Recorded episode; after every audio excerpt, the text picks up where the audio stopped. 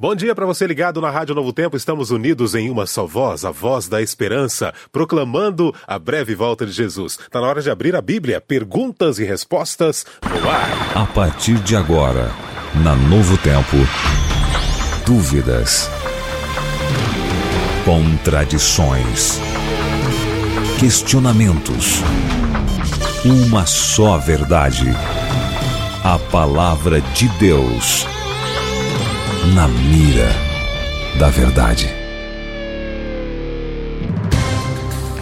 Olá, seja muito bem-vindo. Estamos começando mais um programa na Mira da Verdade. E aqui comigo ele, sempre, professor Leandro Quadros. E aí, professor, bom dia. Bom dia, Tito. Bom dia ao Veríssimo, ao Renato e aos amigos da Novo Tempo. Obrigado, porque nós sabemos que vocês vão fazer o programa acontecer mais uma vez. Obrigado aí pela sua audiência. Você pode participar do nosso programa mandando as suas dúvidas, as suas perguntas. Já estamos no ar aqui arrepiando e queremos tirar as suas dúvidas e juntos estudarmos a palavra de Deus. Para você participar, você pode mandar pelo nosso WhatsApp. O número é 12 98151 0081 ou então pela pelo nosso canal no YouTube, youtube.com/barra Novo Tempo Rádio. Hoje nós estaremos transmitindo apenas pelo canal do YouTube e você pode também fazer suas perguntas para a gente através do YouTube, tá bom? youtube.com/barra Novo Tempo Rádio. Mande as suas perguntas e vamos colocá-la na mira da verdade.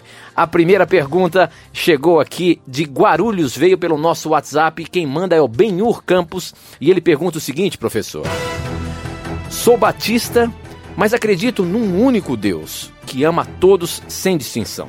Gostaria de saber o que realmente significa inferno. Por que, que esse termo nos traz tanto medo e ao mesmo tempo muitos ignoram? Sou Benhur de Campos Guarulhos. Professor Leandro Quadros, a questão do inferno, por que que traz tanto pavor e realmente o que que a Bíblia fala sobre o inferno?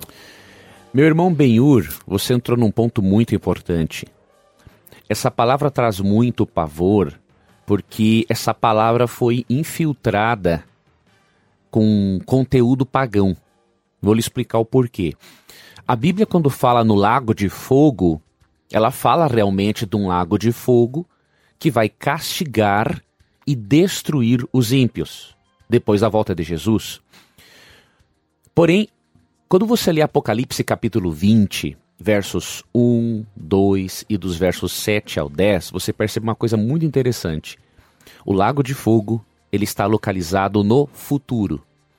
É, depois da volta de Jesus, depois do milênio, é que o Lago de Fogo vai existir. O problema é que o cristianismo deixou que o paganismo infiltrasse-se com esta crença do tormento eterno. Essa palavra inferno ela é, uma, é uma palavra de origem latim, e significa lugar inferior. Esta palavra não se encontra nos originais bíblicos. Nos originais bíblicos aparecem outros termos, né? Aparece Seol, que significa sepultura, ou mundo dos mortos. Aparece também na Bíblia Hades, que significa o mundo dos mortos, ou sepultura também. Aparece Guiena, em Marcos 9, mas esse Guiena é o lago de fogo que vai existir depois do milênio e aparece uma outra palavra, tártaro, em 2 Pedro 2,4, que se refere a lugar de trevas, né?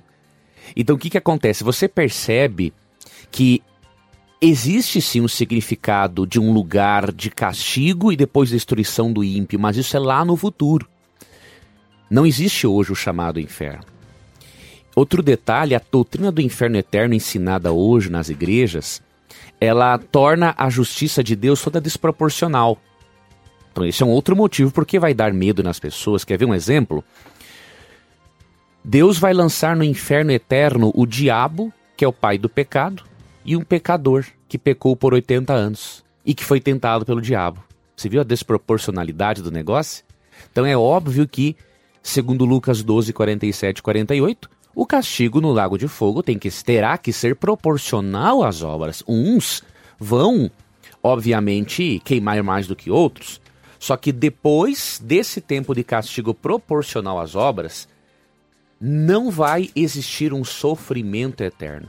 A eternidade do lago de fogo será nas consequências, ou seja, o indivíduo vai ser destruído e não voltará mais, mas não na duração do castigo. E eu finalizo a resposta deixando um texto para você que é Malaquias 4, 1 a 3. Pois certamente vem um dia ardente como uma fornalha.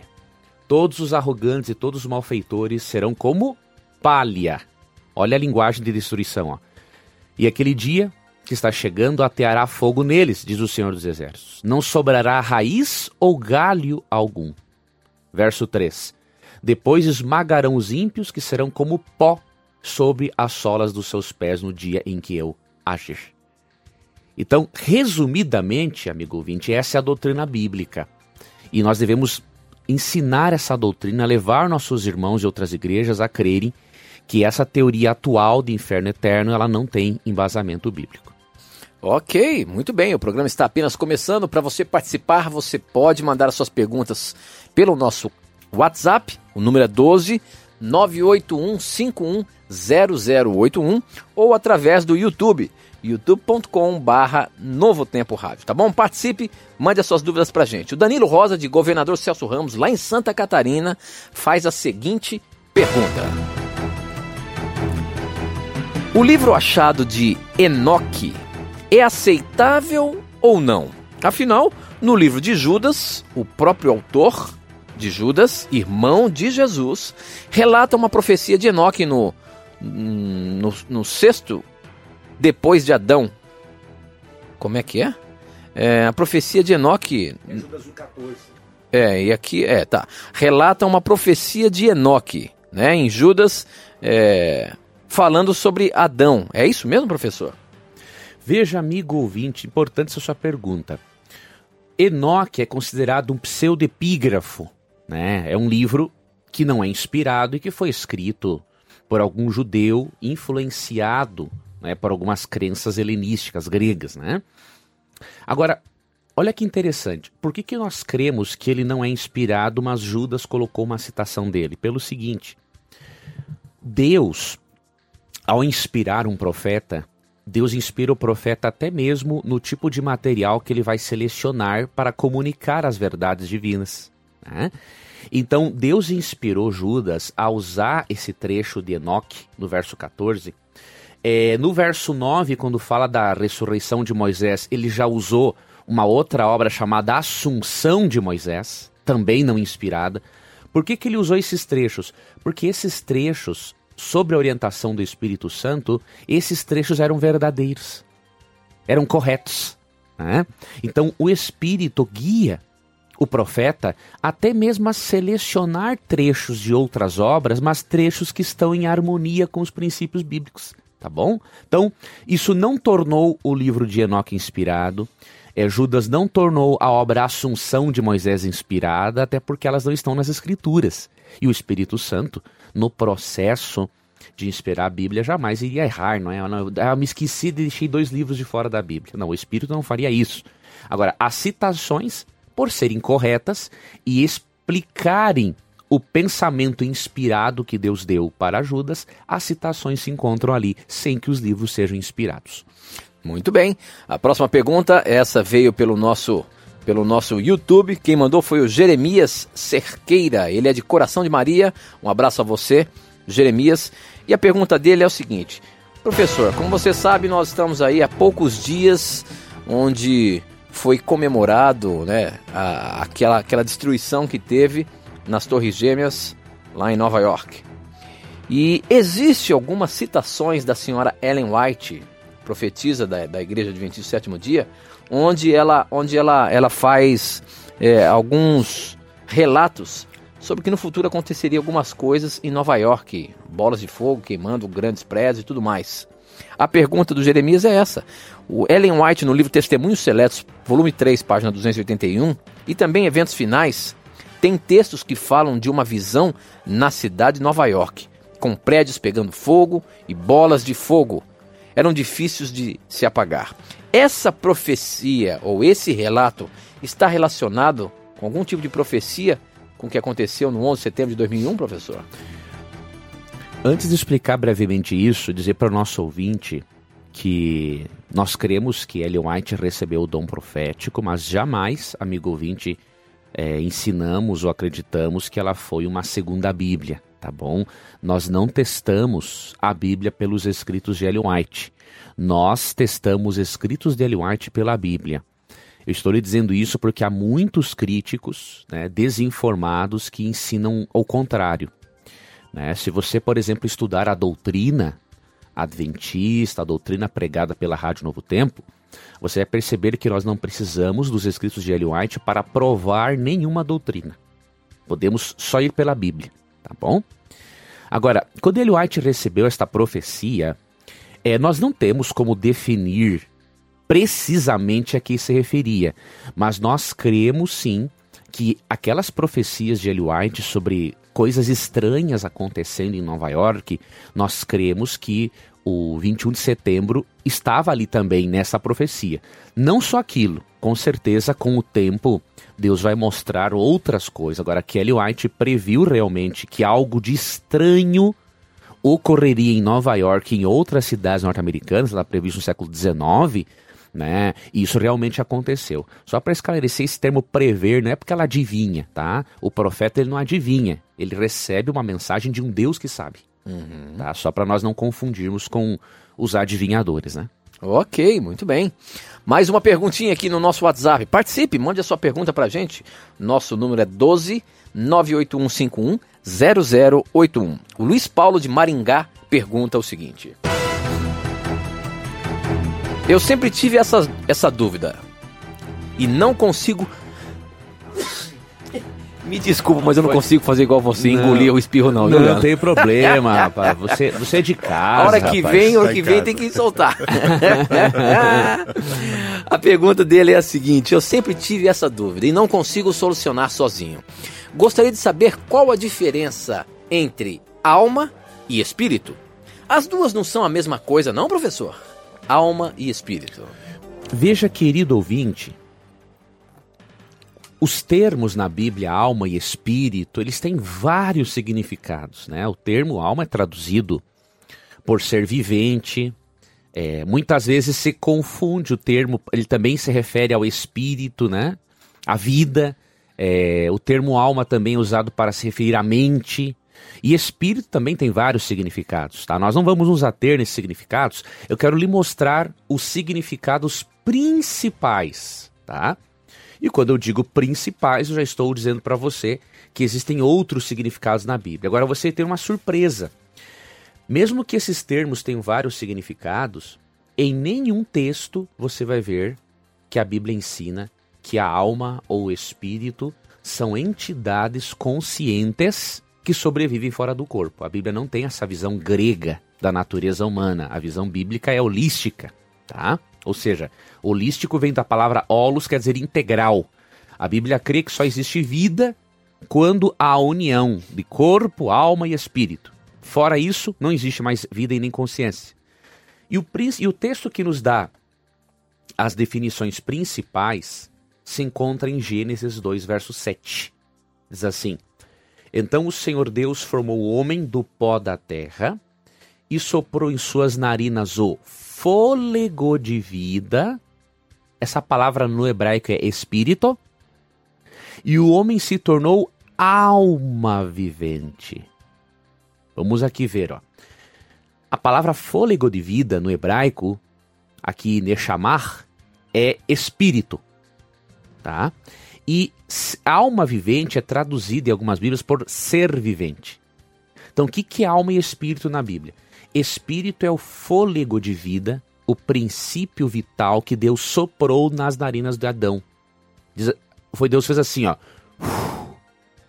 Esse fôlego que sai de Deus, algo vital, energizante, isso é considerado espírito. Veja, não é uma entidade consciente, é um poder que sai de dentro de Deus, que dá vida. Esse é o espírito. E a alma é a pessoa viva, porque diz que quando Deus sopra o espírito ou o fôlego nas narinas de Adão, ele se torna uma alma vivente, um ser vivo. Então, a alma na Bíblia é o ser vivo com o corpo em funcionamento e com o fôlego de vida ou espírito dentro dele. Ou então, seja, uma pessoa. É uma pessoa. Então, esses são os significados principais, amigo ouvinte, e por isso eu recomendo aprofunde-se nesse assunto e você vai ver que muitos irmãos, né, sinceros, tem ensinado conceitos gregos sobre esses termos, ao invés de ficar com o que a Bíblia realmente diz. Muito bem. A próxima pergunta é do Geazi, ele é de Belém e ele pergunta o seguinte: Pode me informar se existe alguma evidência sobre a vida em outros mundos? Pois alguns evangélicos, ou a maioria, não crê nisso. A Bíblia, professor Leandro Quadros, nos dá algum vislumbre de que possa existir outros planetas ou outros mundos com seres viventes criados por Deus? Veja, Antes de eu mostrar essas evidências, eu quero primeiramente reconhecer que muitos irmãos evangélicos têm essa preocupação com razão. Por quê? Porque existem, a, existe a chamada ufologia, né? Que supostamente estuda a existência de seres extraterrestres. Alguns ufólogos é, dizem que já se comunicaram com seres assim. Então, nossos irmãos evangélicos naturalmente querem evitar que as pessoas acreditem nos chamados ETs, aqueles aquela, aquela, aqueles OVNIs, aqueles bichinhos horríveis com cabeça enorme e olho grande, né? Então, nossos irmãos estão certíssimos em relação a isso, né? Tem essa preocupação. Agora, se nós analisarmos a existência de vidas em outros mundos dentro da perspectiva do conflito cósmico, aí nós vamos crer da forma correta sem acreditarmos nesses OVNIs ao mesmo tempo. E a Bíblia fala para nós em Apocalipse 12, 12, um dos textos né, que eu gosto muito sobre o assunto, que diz assim: Portanto, celebrem nos céus e os que neles habitam. Mas ai da terra e do mar, pois o diabo desceu até vocês, ele está cheio de fúria, pois sabe que lhe resta pouco tempo. Aqui, quando o diabo é expulso definitivamente do céu, diz assim: ó, celebrem-no, ó céus, e os que neles habitam. Mas aí não está falando direto do céu? Os anjos? Não só anjos, o termo aqui é muito amplo. Celebre nos céus. Os céus, quando está no plural, está se referindo a outros mundos. Né? Não é simplesmente. A Bíblia fala de céu no singular e pa, no paraíso no singular. Então, quando fala aqui celebre-nos aos céus, quer dizer, na mente do autor eh, eh, inspirado, há mais de um céu. Entendeu? E vós, os que neles habitais. Está no plural o texto. Tá? O texto está no plural, não está no singular. Então, mostrando o quê? Que houve um conflito cósmico em que Satanás tentou enganar até outros seres celestiais. Que não foi só os anjos, obviamente. Né? Então, esse é um texto, primeiro texto indireto. Um outro texto importante, 1 Coríntios 4,9. Quando Paulo fala assim que os apóstolos eram espetáculo ao mundo, a anjos e homens, a palavra mundo no grego não é planeta Terra, é cosmos. O que, que quer dizer cosmos no grego? O que, que lembra, amigo ouvinte, cosmos? Universo. Então Paulo está falando, nós somos espetáculo ao universo. Ah, então, o conflito entre o bem e o mal, amigo ouvinte, mesmo que tenha afetado, ou melhor, corrompido só o nosso planeta, porque foi o nosso planeta que aceitou, né? É, o conflito entre o bem e o mal é algo muito amplo. Né? Envolveu seres celestiais, um terço dos anjos foi expulso do céu, outros mundos que Deus criou, graças a Deus, não caíram no pecado. Né? Então, o conflito cósmico é algo Uma muito outra, amplo. Um outro exemplo que a gente pode pensar nisso é lá no livro de Jó, onde teve aquela reunião. Isso aí a gente pode usar nesse sentido também ou não? Você lembra a reunião que teve que Satanás Lembro. estava lá e tudo mais? Tinha outros? Filhos de Deus Aham. reunidos, né? Os intérpretes em relação a esse texto são divididos, mas é possível sim. Tá? Alguns acham que o termo filhos de Deus ali se refere só a anjos, né, que foram adorar a Uhum. Deus, mas eu vejo sim a possibilidade também de esse texto falar de De uma, uma reunião, evidência. é de ser uma evidência também, não é direto, mas seja ser- chega a ser também uma, uma evidência indireta, assim. Ok, muito bem. A outra pergunta, essa chegou pelo nosso YouTube, quem mandou o Samuel Oliveira, de Porto Alegre, ele diz o seguinte: Por que que em Gênesis tarde e manhã se referem a um dia literal e em Dan- Daniel 8,14 tarde e manhã se refere a anos? Pelo seguinte, querido, os dois tipos de livros são de natureza diferente. Gênesis é um livro histórico e Daniel é um livro profético. Então você não pode interpretar da mesma forma. Veja, cada eh, estilo literário da Bíblia requer maneiras e regras específicas para interpretação. Vou te dar alguns exemplos. Você não pode interpretar um livro histórico da mesma forma que um livro profético e apocalíptico. Por quê? Porque o apocalíptico é cheio de símbolos. Então você tem que interpretar o livro apocalíptico buscando o significado dos símbolos na própria Bíblia. Né? Outro detalhe importante é um livro que é poético, você interpreta de uma outra forma. Uma, um livro histórico, uma narrativa, você interpreta de uma maneira, né? Então você tem que usar diferentes métodos para interpretar. E um outro argumento importante, quando Daniel 8,14 fala assim, e até 2.300 tardes e manhãs o santuário será purificado, uma outra forma de sabermos que esses dias ali são simbólicos, porque estão dentro, além de estar dentro de um livro apocalíptico, existe ali no capítulo 9 a continuidade da profecia do capítulo 8. E no capítulo 9 a profecia das 70 semanas. A profecia das 70 semanas, considerando o princípio bíblico de um dia, por, um dia equivalendo a um ano em profecia apocalíptica, a 70 semanas equivale a 490 anos. Essa profecia das 70 semanas, ela é uma parte menor da profecia maior de 2.300 anos. Já que existe a das 70 semanas que equivale a 490 anos, é óbvio que Daniel 8,14 tem que ser simbólico, tem que ser anos, porque senão como que vai caber 490 anos dentro de 2.300 dias literais? Não tem como. Então, 490 anos do capítulo 9 cabe dentro de 2.300 anos. Então, se você linkar Apocalipse, é, Daniel 8 e 9, você vai ver que é a mesma profecia. E aí você vai perceber que ali realmente tem que ser anos, né? Simbólicos dentro de uma profecia apocalíptica. Muito bem, mais uma do YouTube. Quem mandou essa foi o Pedro, ele é de Passira. E a pergunta dele é a seguinte: Passira é Pernambuco. Tenho uma grande dúvida. Como que os apóstolos lembraram de tantos detalhes descritos nos evangelhos, sendo que foram escritos década, décadas após a cruz? Será que eles acrescentaram coisas que não aconteceram? Essa é uma dúvida de pessoas que muitas vezes a gente acaba colocando a Bíblia em, em, questão. Será que esse livro sagrado realmente foi inspirado em cada detalhe? Porque ele foi escrito décadas depois. Como é que a gente pode confiar plenamente na Escritura Sagrada? Amigo ouvinte, quero lhe mostrar que não tem cabimento você avaliar a coisa desse prisma. Com muito respeito, vou lhe dizer isso. Por exemplo, é... nossos avózinhos, quando nos contam histórias, ele nos conta histórias de 60, 70 anos. E tudo é preciso. O contam com as palavras deles, mas é preciso. Os evangelhos foram escritos aí 30, 40 anos depois. Isso é um tempo muito curto para quem foi testemunha ocular. Isso é um tempo muito curto, então isso em nada afetou. E uma outra prova disso, se você analisar os evangelhos, cada um foi escrito de uma ótica diferente. O que, que isso significa? Deus inspira, mas a visão de mundo é do profeta. Apesar de Lucas ter uma estrutura mental diferente de Mateus, Marcos e João, eles se harmonizam perfeitamente. Não há contradição. Existe é, detalhamento melhor de alguns temas.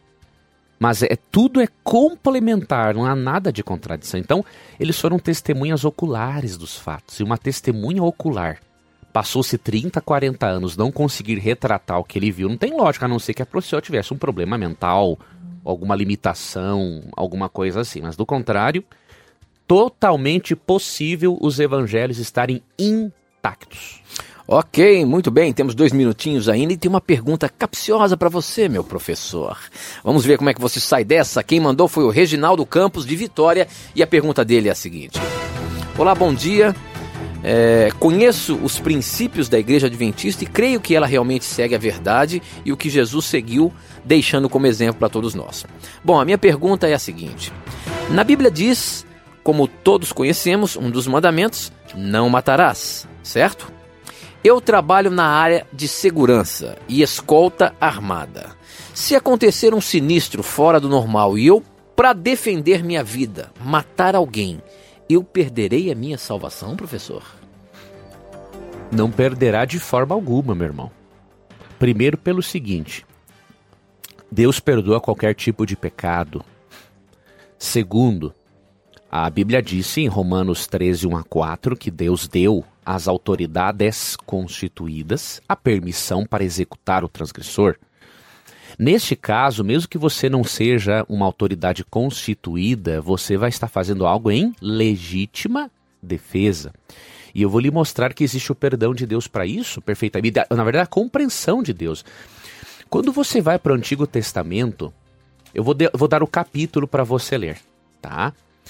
É, olha como Deus é compreensivo.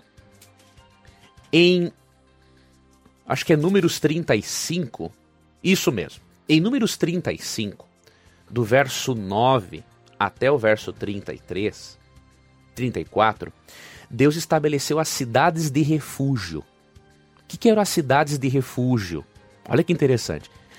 Se alguém matasse alguém sem querer, estão né, trabalhando lá, de repente o machado escapou, batendo a cabeça e matou o cara. Ou os caras estavam aí brincando, fazendo alguma coisa, o cara caiu, bateu a cabeça e morreu ou alguém matou até para legítima defesa, logicamente que a família do indivíduo ia querer matar ele, só que Deus estabeleceu cidades de refúgio para protegê-lo. Se fosse averiguado pelos juízes de Israel que ele matou ou legítima defesa, ou sem querer, ou por acidente, ou por acidente ele não era punido. Agora, se fosse comprovado que o cara foi bandido, ele era tirado da cidade apedrejado, tá? Então, considerando as cidades de refúgio, meu irmão, primeiramente, peça para Deus nunca você precisar ter que matar alguém. Peça para Deus te proteger disso, né? Agora, se acontecer, meu irmão, com certeza Deus lhe perdoa. E vamos fazer uma análise mais também, também humana? Meu amigo, você tem família, você leva o evangelho, o criminoso não leva evangelho e quer matar os outros. Que vá ele não vá você, meu camarada. Continua vivo e faça o bem pelas pessoas. Ok, muito bem. Nós temos que ir para o intervalo. O tempo corre contra a gente. Mas não sai daí não. Aproveite o intervalo, manda sua pergunta para a gente. A gente volta já já. Na mira da verdade. Já estamos de volta, são 10 horas e 35 minutos, estamos ao vivo aqui pela rede de rádios Novo Tempo. E é um prazer muito grande ter a sua companhia. Afinal de contas, é você quem faz o programa. São as suas dúvidas, os seus questionamentos que fazem o programa na mira da verdade acontecer. E para você participar, você pode mandar as suas dúvidas através do nosso SMS. O número é 12 98151 0081. Participe, mande a sua dúvida pra gente, ou então através do YouTube, youtube.com/barra Novo Tempo Rádio. Além de você poder ver todos aqui os estúdios da, da Rede Novo Tempo, você também pode mandar suas perguntas aí através é, do nosso canal, tá bom? Lembrando, Participe. Lembrando, Tito, hoje Sim. somente no YouTube, nossas imagens no Facebook estão com outro, outro programa, né? Então hoje. Paralelo. Hoje apenas no YouTube você vê o Na Mira da Verdade e participa, interage também. Com viu? certeza, mande as suas dúvidas pra gente, tá bom? Eu queria aproveitar nesse momento, você que está no YouTube e você ouvinte, caro ouvinte, eu quero dizer que você pode fazer um curso bíblico gratuito aqui com a Rádio Novo Tempo. Você pode ter, através do Na Mira da Verdade, o curso bíblico Verdades para o Tempo do Fim. Para você ter essa essa revista, que é um curso bíblico com 16 lições. No final de cada tema você tem um pequeno questionário para você preencher e, e, fortalecer o seu aprendizado. Você pode ligar para a gente agora. 0 Operadora 12 21 27 3121. Nós temos uma equipe ali aguardando a sua ligação. Você pede o seu curso e ele vai chegar gratuitamente aí na sua casa. Verdades para o tempo do fim. Para você ter, ligue agora para gente. 0 Operadora 12 2127 3121 é um presente da Rádio Novo Tempo, é um presente do Namira da Verdade para você. Peça agora mesmo, faça como mais de 400, 500 mil pessoas que já pediram através do programa Na Mira da Verdade. Estude também a Bíblia principalmente com os temas que estão relacionados com os dias em que vivemos, tá bom? Peça é gratuito, é presente para você. Muito bem, professor, aqui pelo nosso WhatsApp, as perguntas não param de chegar. Uh, a pergunta do Rogério de Sorocaba, São Paulo, é a seguinte: Podemos afirmar que Sansão foi salvo mesmo cometendo suicídio? Perfeitamente. Primeiro, amigo ouvinte, a ideia de que todo suicida vai se perder, isso é uma bobagem, uma heresia, a Bíblia não ensina essa barbaridade. né? como se o sangue de Cristo fosse ineficaz para cobrir esse tipo de pecado. Então, não podemos cometer aí, mesmo que inconscientemente, a blasfêmia né, de insinuar que a graça de Jesus não pode cobrir esse tipo de pecado. Segundo ponto, é, em Juízes 11, 32, vemos que Sansão está na galeria dos heróis da fé. Veja, é muito estranho Deus colocar na galeria dos heróis da fé um que está perdido. Ó, ó, um perdido. Ele aparece na galeria. Parece, o juiz 1132. Um perdido é um exemplo de herói da fé. Olha que coisa ridícula. Então é óbvio, se ele está na galeria dos heróis da fé, não há dúvida alguma que Deus o perdoou e Deus pode perdoar qualquer pessoa sim. Muito bem, mais uma do YouTube, o Ivan de Frei Gaspar, sua pergunta está na mira, meu amigo. Ele diz o seguinte: em Deuteronômio 22, de 6 a 7, fala sobre os pássaros. E ele gostaria de saber, professor, se é pecado criar passarinhos em gaiola, se é pecado ter passarinhos presos nas gaiolas. Vamos analisar aqui esse texto, é muito interessante. Esse texto fala da preservação da vida animal. Se você passar por um ninho de pássaros numa árvore ou no chão, e a mãe estiver sobre os filhotes ou sobre os ovos, não apanhe a mãe com os filhotes. Você poderá apanhar os filhotes, mas deixe a mãe solta para que tudo vá bem com você e você tenha vida longa. Deus, já sabendo da tendência humana de querer ter animaizinhos, Deus deu uma orientação muito importante para preservar a vida. Deus não permitia que o indivíduo pegasse para si os filhotes com a mãe. Então, o indivíduo até poderia, não é o ideal para Deus, entende? Agora, se ele quisesse, ele poderia cuidar dos filhotinhos, mas tinha que deixar a mãe solta para a preservação da espécie. Então, aqui, Deus apresenta uma possibilidade num contexto em que o povo poderia fazer isso. Óbvio, não há um pecado em criar animais em gaiola, mas nós deveríamos evitar. Por quê? Mesmo que anim alguns animais agora, infelizmente, já só possam sobreviver em cativeiro, porque eles não se acostumaram à vida selvagem, nós cristãos devemos evitar sempre dentro do possível, porque Deus não criou os animais para ficarem em gaiolas. Né? Deus criou os animais para verem soltos. Tá? Então, é... mesma coisa nós. Será que eu gostaria de ser criado dentro de uma gaiola?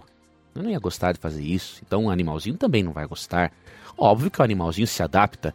Você, por exemplo, alguns ouvintes já tem passarinhos que estão tão adaptados à gaiola que se você soltar ele para o mundo animal, ele morre. Né? Então, isso já é um outro contexto. Então, se você tem, cuide com muito carinho dos que você tem, porque Deus vai castigar quem maltrata os animais. O castigo vai ser duro, tá? E, e não pegue mais. Tá? Os outros que já estão em minha natureza, não pegue mais. Lá é o verdadeiro lugar deles. Agora, falando aí nessa sua, no seu, o que você acabou de falar sobre Deus vai castigar. Deus realmente castigará o ser humano? Com certeza. É a doutrina do juízo, né? Uhum. A doutrina do juízo mostra claramente que Deus vai castigar, não, é? não tem como. Ninguém vai escapar. Né? Uns vão receber a vida eterna e outros a morte eterna. A morte eterna é um castigo. Ok, muito bem. Próxima pergunta, essa também é pelo WhatsApp.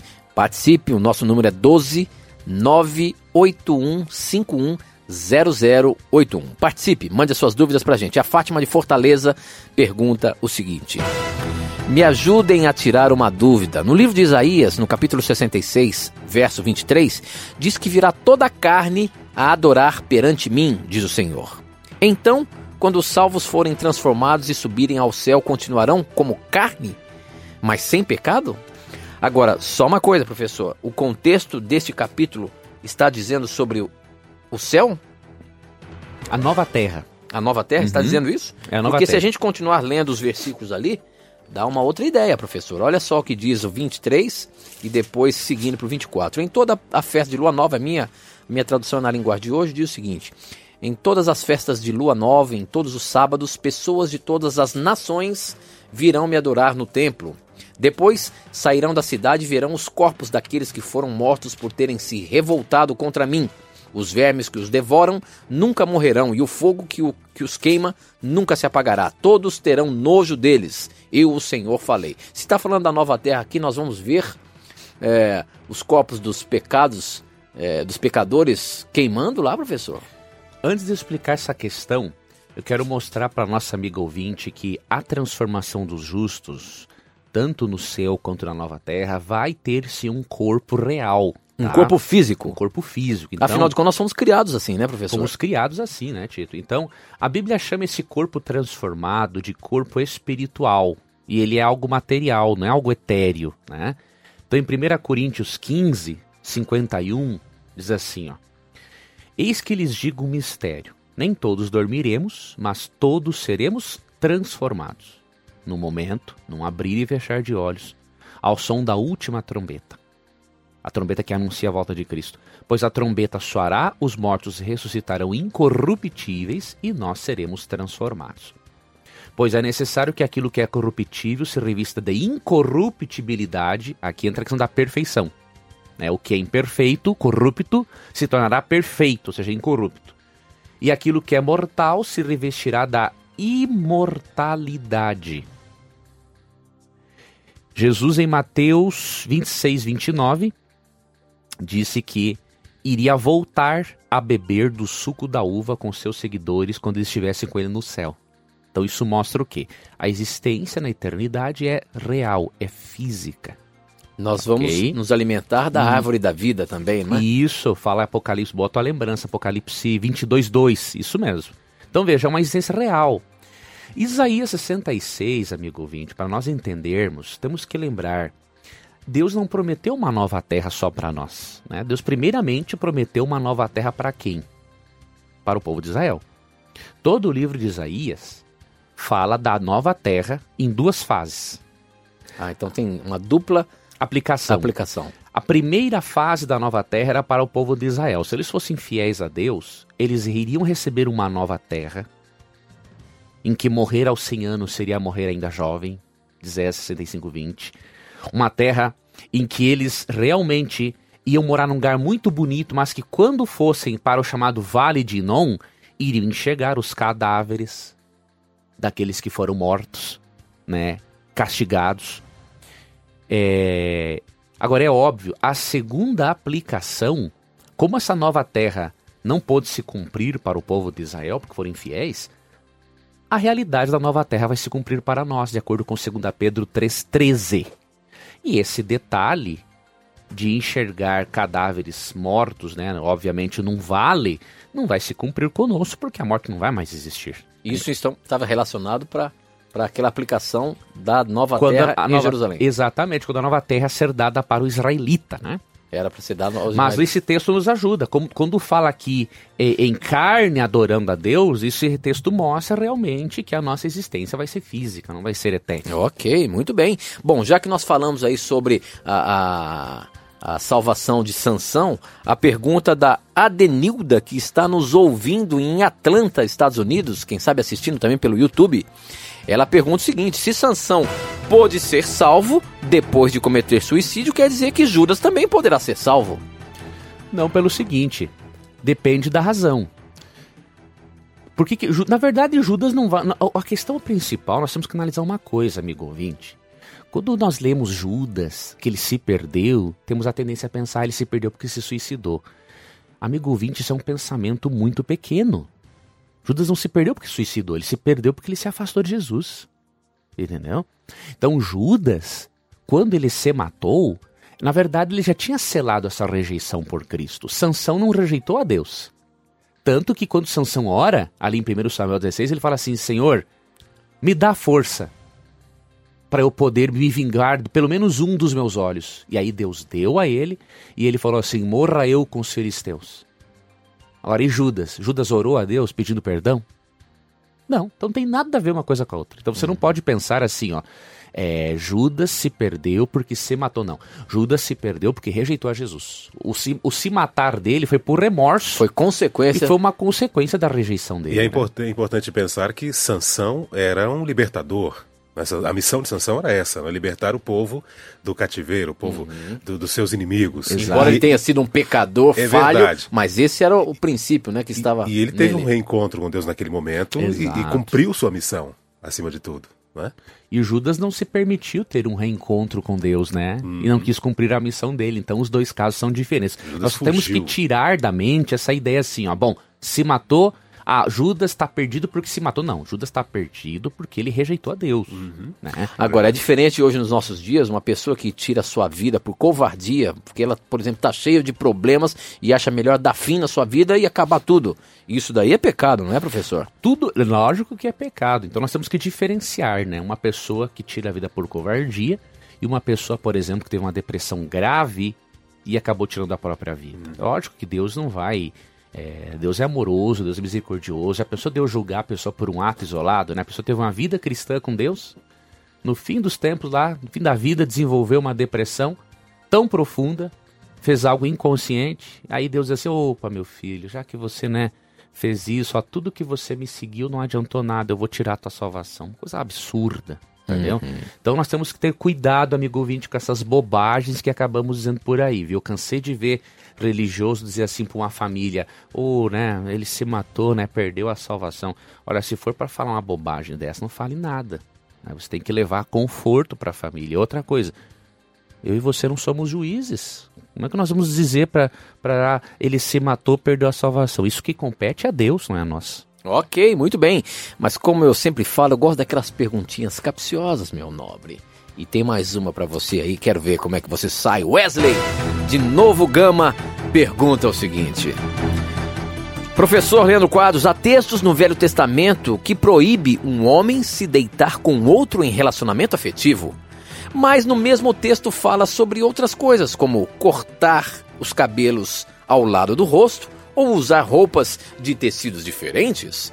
Por que, que o que fala sobre homossexualidade devemos seguir e as outras coisas não? Simples. Existe na Bíblia orientações de ordem moral e orientações de ordem cultural, que tem um princípio moral também por trás. Então, por exemplo, em Levítico 18, 22, quando proíbe né, a relação homoafetiva, você percebe que isso é um princípio de ordem moral de que maneira? Não é difícil. Primeiro, como que Deus criou o sexo a princípio em Gênesis 2? Homem e mulher. Homem e mulher. Então, quando Deus dá uma orientação de forma universal, isso demonstra que é um princípio. Já o não cortar cabelo em redondo, por exemplo, é uma orientação universal? Tem a ver com um princípio universal dado no Jardim do Éden? Não. Por exemplo, a questão da, da homossexualidade é também proibida no Novo Testamento. E a questão do cabelo em redondo e outras coisas aparece no Novo Testamento? Não. Por quê? Uma coisa é de ordem moral e tudo aquilo que é princípio, ele é universal. Se aplica a todas as eras e não muda. Princípio é eterno. Tá? E aquilo que é orientação de aspecto cultural, ele se aplica a um local e pode mudar de acordo com as circunstâncias. Agora há um princípio por trás. Por que Deus pediu para o povo, por exemplo, não cortar o cabelo em redondo? Deus não queria que eles se familiarizassem com os egípcios. Se eles se parecessem com os egípcios, eles iriam recordar toda a vida pagã e idolatria que eles tinham. Então a moralidade estava por trás do- dessa questão cultural. Então, é, você não pode comparar as duas coisas. Então, distingua na Bíblia o que é um princípio e o que é um costume cultural. Princípio é dado para todas as pessoas, de todas as culturas, por exemplo, não matarás. Você não pode dizer que o não matarás era só para aquela época. Não, ele é- sempre existiu. Tá? E aspectos de ordem cultural são para localidades específicas. Então você tem que aprender a distinguir as duas coisas. Ok, professor, muito bem. Mais uma pergunta pelo YouTube aí. Quem mandou foi o Erenilson. Ele é- também é de Fortaleza. Um abraço a Fortaleza que está ligadinho com a gente. A pergunta dele é a seguinte: Eu queria saber se para Deus eu preciso me batizar novamente ao mudar de denominação religiosa. o primeiro batismo não serviria mais quando eu mudo de religião? Não, meu irmão, não é bem assim, ó. Veja bem. Lógico, se você foi batizado só por aspersão e não nas águas, como orienta a Bíblia, então você tem que ser batizado nas águas, porque o batismo por aspersão ou batismo por infusão não são batismos bíblicos. A palavra batismo, no grego baptizo, significa afundar, mergulhar, submergir, tá? Se você, meu irmão, já foi batizado nas águas, mas você conheceu verdades bíblicas diferentes, você é livre para reassumir um compromisso com Cristo ou para aperfeiçoar o seu compromisso com Cristo de duas maneiras. Alguns cristãos preferem um novo batismo, tá? Um rebatismo, diríamos assim. Até porque o batismo é uma forma de nós representarmos publicamente o que nós aceitamos como verdade bíblica, não é isso? Sim. E outra coisa, amigo ouvinte, alguns cristãos preferem a chamada profissão de fé. Publicamente, a pessoa vai fazer uma profissão de fé diante da sua nova congregação, dizendo que aceita aquelas verdades distintivas que ela não conhecia antes, que agora aceita. Então, é, o Espírito Santo é quem vai implantar no seu coração o que você deve fazer. Uma coisa é certa: você tem que abraçar essas verdades novas que você descobriu. Você não pode continuar. E de uma forma pública? De uma forma pública. Seja profissão de fé ou seja um novo batismo. Tá? Então, se você já foi batizado nas águas, você é livre para decidir entre um e outro. Eu gosto muito do equilíbrio que a escritora Ellen White tem sobre o assunto. No livro Evangelismo, a partir da página 373 em diante, ela fala claramente que ninguém tem que estar tá aí servindo de consciência para os outros para batizar ou rebatizar. Isso é uma obra do Espírito. Então, se o Espírito Santo disser assim para você, filho, eu quero que você é, reassuma ainda mais o casamento espiritual com Jesus por meio de um novo batismo, você vai e se batiza de novo. Agora, se o Espírito disser assim, filho, seu batismo foi válido. Então, Faça uma profissão de fé. Quem vai decidir isso é o Espírito Santo juntamente com você, mais ninguém. Ok, muito bem, professor. Mais uma perguntinha aí do nosso YouTube. A, a Wala Martins, não sei se é assim que fala seu nome, me desculpe.